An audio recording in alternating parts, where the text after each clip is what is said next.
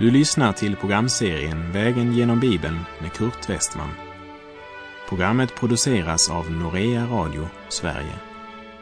Vi befinner oss nu i Första Petrusbrevet. Slå gärna upp din bibel och följ med. Vi avslutade förra programmet med aposteln Petrus förmaning. Slutet på allting är nära.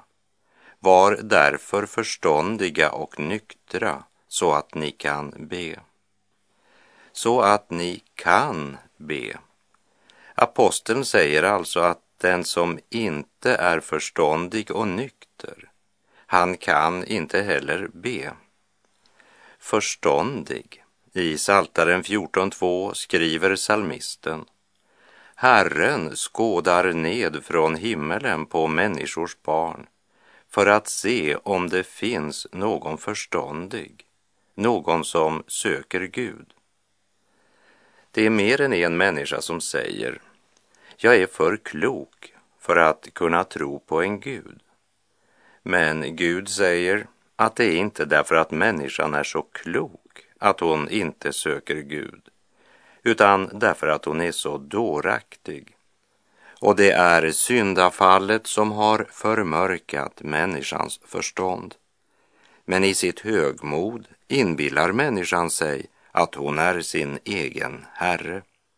Och i en kultur där synden härskar är det inte plats för den helige Gud i människans tankar. Augustinus sa, hur skulle människan kunna förstå Gud då hon inte ens förstår sin egen själ med vilken hon försöker fatta Gud? Hör vad salmisten säger i den 119 saltarsalmen, vers 130. När dina ord öppnas ger det ljus och skänker förstånd åt enkla människor. Och Ordspråksboken 2, vers 6 proklamerar Ty det är Herren som ger vishet. Från hans mun kommer kunskap och förstånd. Och ett förståndigt Guds barn är alltså ett barn som regelbundet studerar Guds ord, lever i och av Guds ord. Att personligen noggrant studera skriften är alltså att vara förståndig. Och Jesus ger följande förmaning till sina lärjungar i Matteus 10, vers 16. Se, jag sänder ut er som får mitt ibland vargar. Var därför listiga som ormar och oskyldiga som duvor. Det vill säga, vi ska inte vara dumsnälla, vi ska vara förståndiga. Nykter kan nog även sikta till vårt förhållande till rusdrycker, som Paulus skriver i Efesebrevet 5.18. Berusa er inte med vin. Sådant leder till ett liv i laster. Låt er istället uppfyllas av anden. Men här i Petrus första brev kapitel 4, vers 7 handlar det nog om att ha båda benen på jorden. Alltså det motsatta av andligt svärmeri och det motsatta av världslig tanklöshet. Uppmaningen att vara nyktra är en varning till den människa som lever bekymmerslös för det närvarande och tanklös för det tillkommande. För att så, när det är för sent, möta sitt livs största överraskning. Var nykter, det vill säga lev i verkligheten Blunda inte för sanningen. Inbilla dig inte att graven är det sista. Lev förståndigt med det ljus Guds ord ger och handla därefter. Var nykter och inse att du en gång ska skörda det du har sått. Var förståndig och nykter. Men rätt förstånd och rätt nykterhet det leder till bön till Gud. liksom den sorg som är efter Guds sinne leder till frälsning. Ty en sorg efter Guds vilja för med sig en ånger som man inte ångrar och som leder till frälsning. Men världens sorg leder till död, skrev Paulus till de troende i Korint i Andra Korinterbrevets sjunde kapitel. Efter att Petrus förmanat oss sagt att slutet på allting är nära och att vi därför ska leva förståndigt och nyktert så att vi kan be, så fortsätter han i vers 8. Framför allt ska ni älska varandra innerligt, ty kärleken överskyler många synder. Petrus talar här om relationen mellan trossyskon och det gäller inte bara de som tillhör samma församling som du eller jag. Det gäller alla Guds barn som är födda på nytt och som bekänner sig tro på Bibeln som Guds ord. Och vi älskar dem inte därför att de är så perfekta. Guds barn har mottagit förlåtelse från Gud och är därför villiga att förlåta varandra. Som Jesus lärde oss i bönen Fader vår. Förlåt oss våra skulder såsom och vi förlåter de som står i skuld till oss. I Ordspråksboken 10, vers 12 står det Hat uppväcker trätor, kärlek skyler allt som är brutet. Kärlekens frukt är det motsatta av skvaller. Det är så mycket som aldrig skulle ha blivit sagt även om det var sant, om det bara hade funnits en aning kärlek. Kärlek är det första som nämns när det talas om Andens frukt.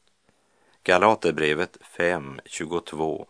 Andens frukt däremot är kärlek, glädje, frid och så vidare.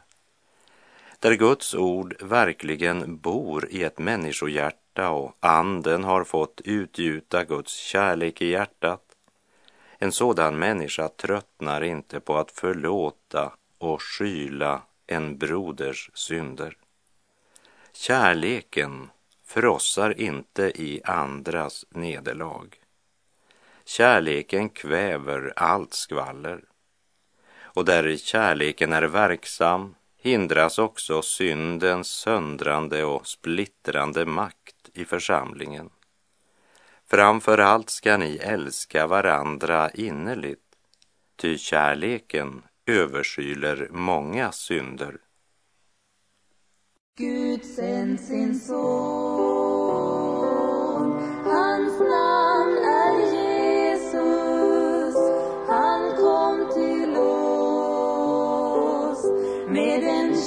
med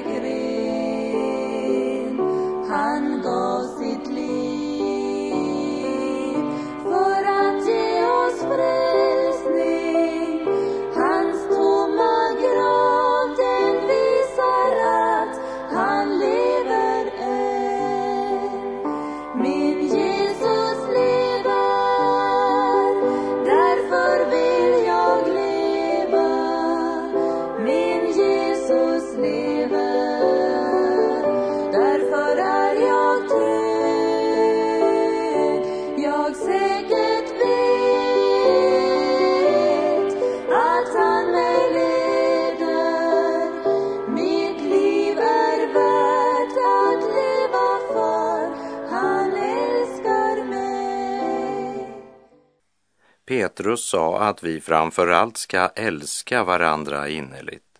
Ty kärleken överskyler många synder. Och så fortsätter han, vers 9. Var gästfria mot varandra utan att klaga. I kapitel 3 talade Petrus om att lida för goda gärningar.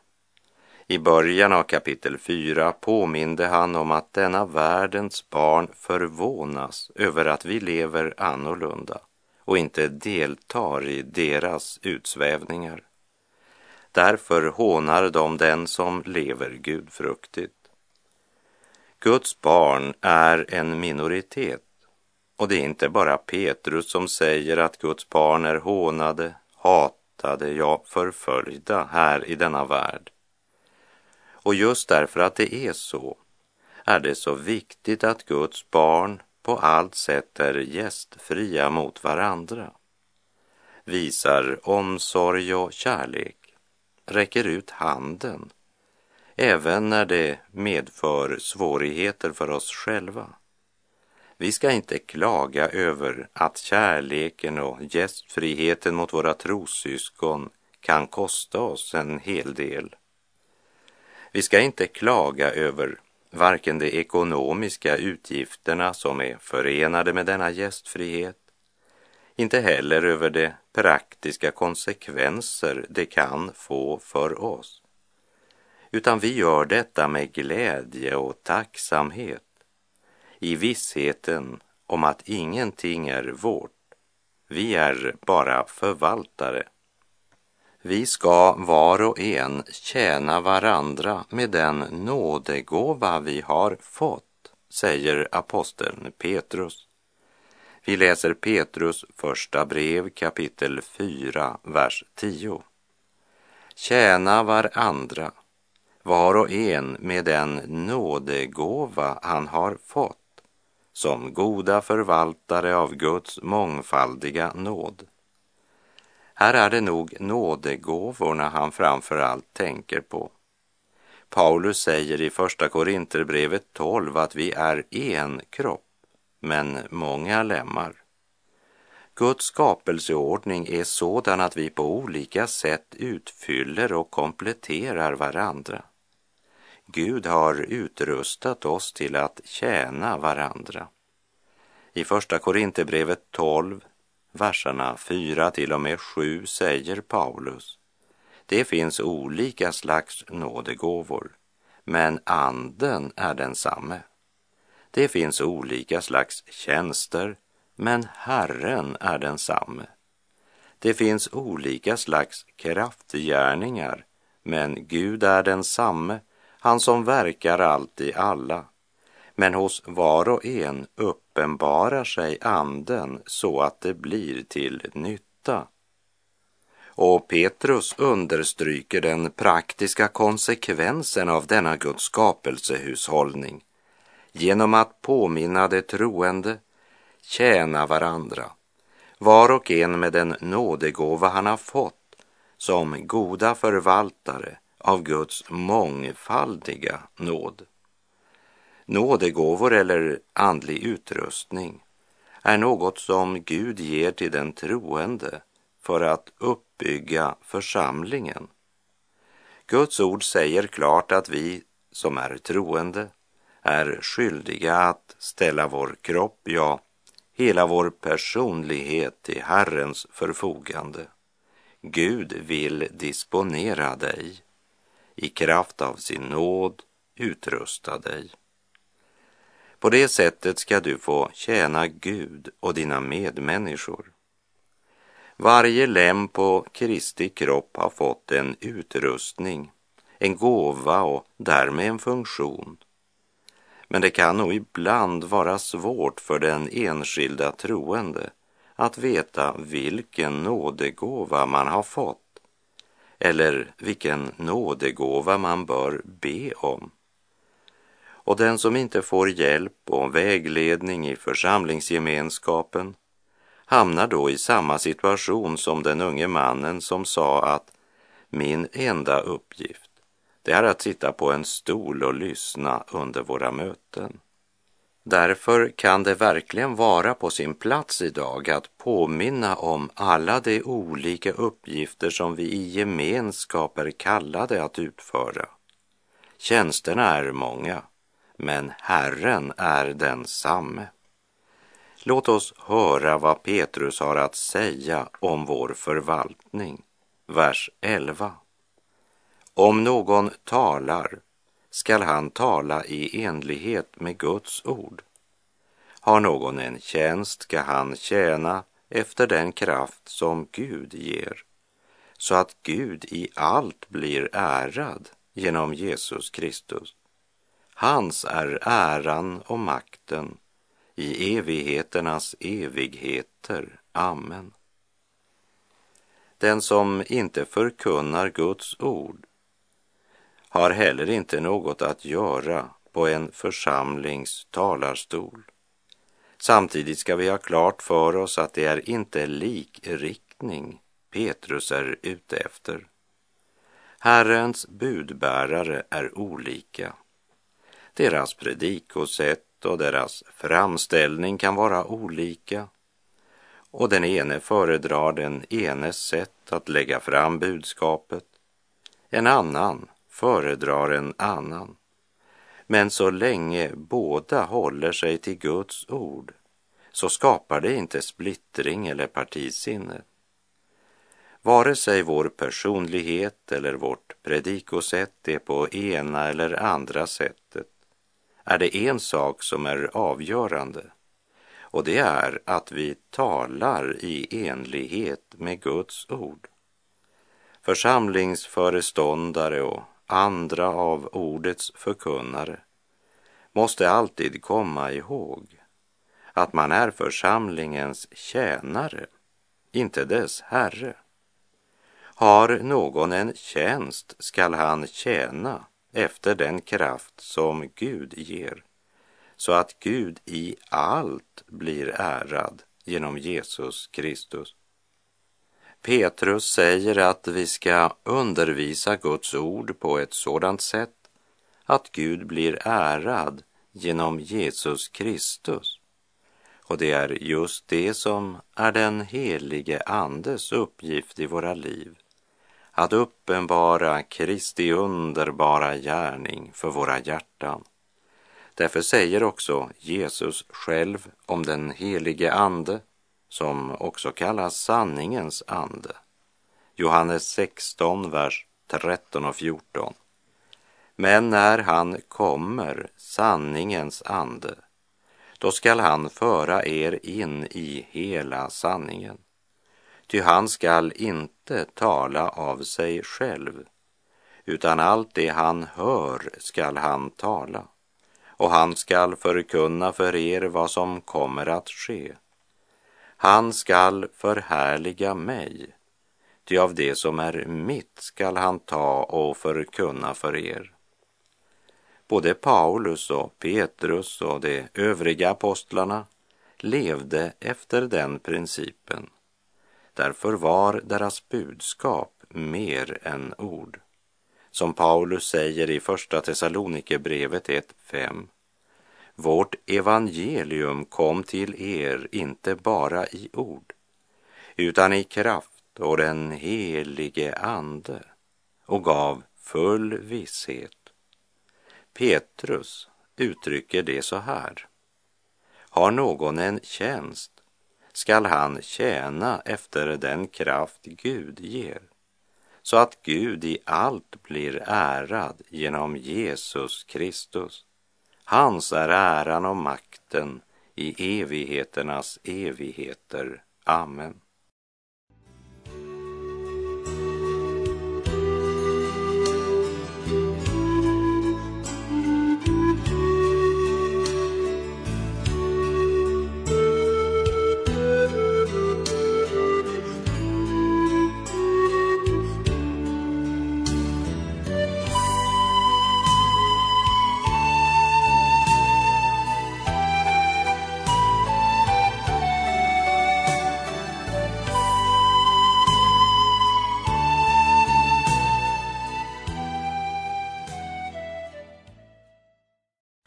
Petrus talade i kapitel 1 om det levande hoppet, i kapitel 2 om det allmänna prästadömet som därmed kräver en ny livsföring av alla som bekänner sig tillhöra Kristus.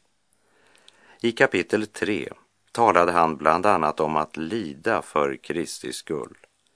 Och från vers 12 i sitt första brevs fjärde kapitel talar han om en ny sorts lidande och att ett Guds barn inte ska skämmas därför att han lider som kristen, utan han ska prisa Gud och glädja sig ju mera han får dela Kristi lidanden. Det är nästan så att vi tar ett steg tillbaka när aposteln börjar tala på det sättet. Vi läser gärna om syndernas förlåtelse och om Guds välsignelse och att alla Guds löften i Jesus Kristus fått sitt ja och sitt amen.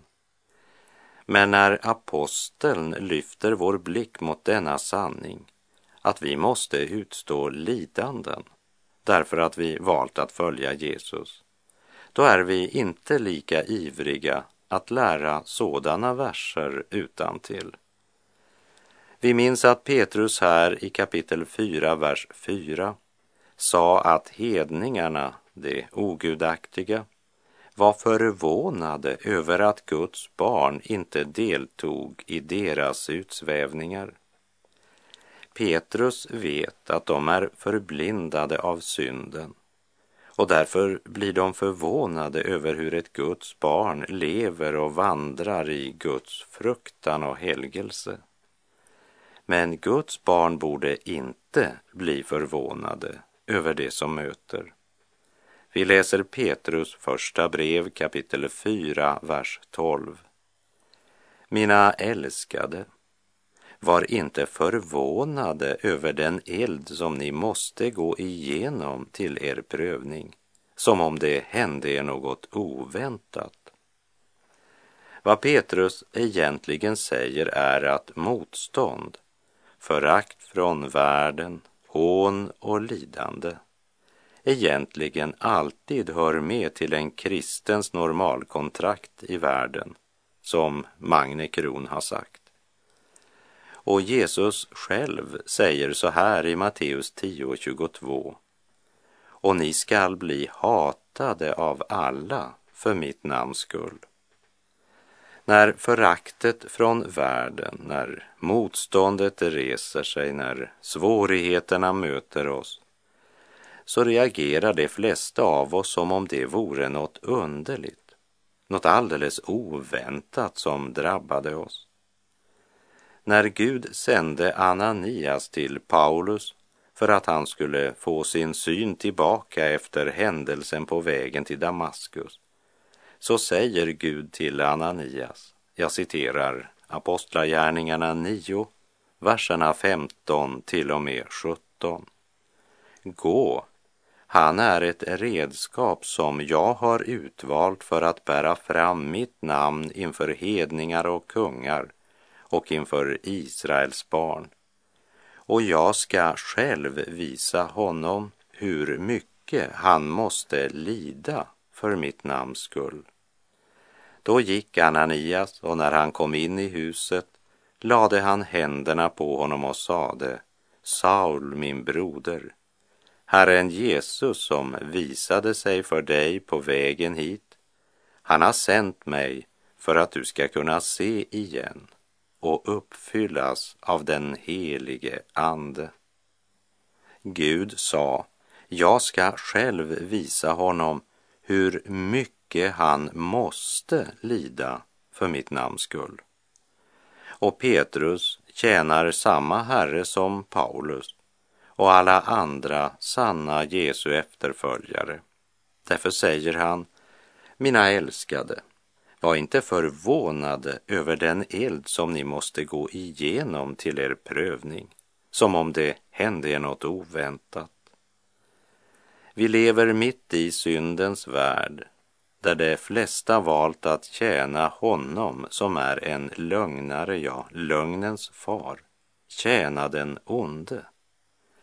Och i Johannes 14.30 kallar Jesus Satan för denna världens förste. Och i Johannes 16.33 säger han Detta har jag talat till er för att ni ska ha frid i mig. I världen får ni lida, men var vid gott mod, jag har övervunnit världen. Har du och jag läst dessa Jesu ord? Tror vi vad Jesus säger? Hur kan det då vara att vi blir så förvånade över den eld som vi måste genomgå till vår prövning? Som om det hände oss något oväntat. Till sin unga medarbetare Timoteus skriver Paulus i Andra Timoteusbrevets tredje kapitel, vers 12. Så kommer också alla som vill leva gudfruktigt i Kristus Jesus att förföljas. Det är som om Paulus säger, ska du fortsätta som en Jesu efterföljare så måste du räkna med förföljelser. Världen tål inte Guds fruktan. Samtidigt uppmanar Guds ord oss till att arbeta med fruktan och bävan på vår frälsning. Guds ord uppmanar oss att leva i helgelse. Och Guds ord säger att vi som Jesu lärjungar måste räkna med att bli förföljda. Vi måste räkna med världens hat. Den holländske bibelsmugglaren Broder Andreas, som jag hade privilegiet att samarbeta med i åtta år, han berättade att en gång när han besökte några trossyskon i ett land där Bibeln var en förbjuden bok, så började han berätta för den lokala pastorn att i Holland blev ingen förföljd för sin tro. Varför inte det? frågade denne pastor. Därför att i Holland har vi religionsfrihet. Pastorn såg medlidande på honom och sa, då har du verkligen ett allvarligt problem. Vad menar du? frågar broder Andreas. Och mannen svarade, vad gör ni i Holland med andra Timoteusbrevet 3, vers 12? Så kommer också alla som vill leva gudfruktigt i Kristus Jesus att förföljas. Det står inte några eller många. Det står inte ens de flesta, men det står alla. Ja, det står det. Och jag hade inte något svar, sa broder Andreas. Men jag fick sannerligen mycket att tänka på. Var det så att vår tro och framför allt vårt kristna liv var på ett sådant nivå att det utgjorde inget hot mot den värld som lever utan Gud. Och med det så är vår tid ute för den här gången. Var inte förvånad över den eld du måste genomgå till din prövning, som om det hände dig något oväntat. Herren vare med dig. Må hans välsignelse vila över dig. Gud är god.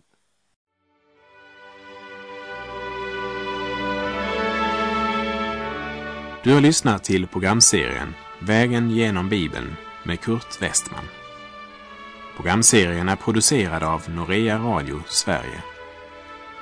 Om du önskar mera information om vårt radiomissionsarbete så skriv till Norea Radio Sverige, box 3419, 103 68, Stockholm. Adressen är alltså Norea Radio Sverige, box 3419, postnummer 10368 i Stockholm.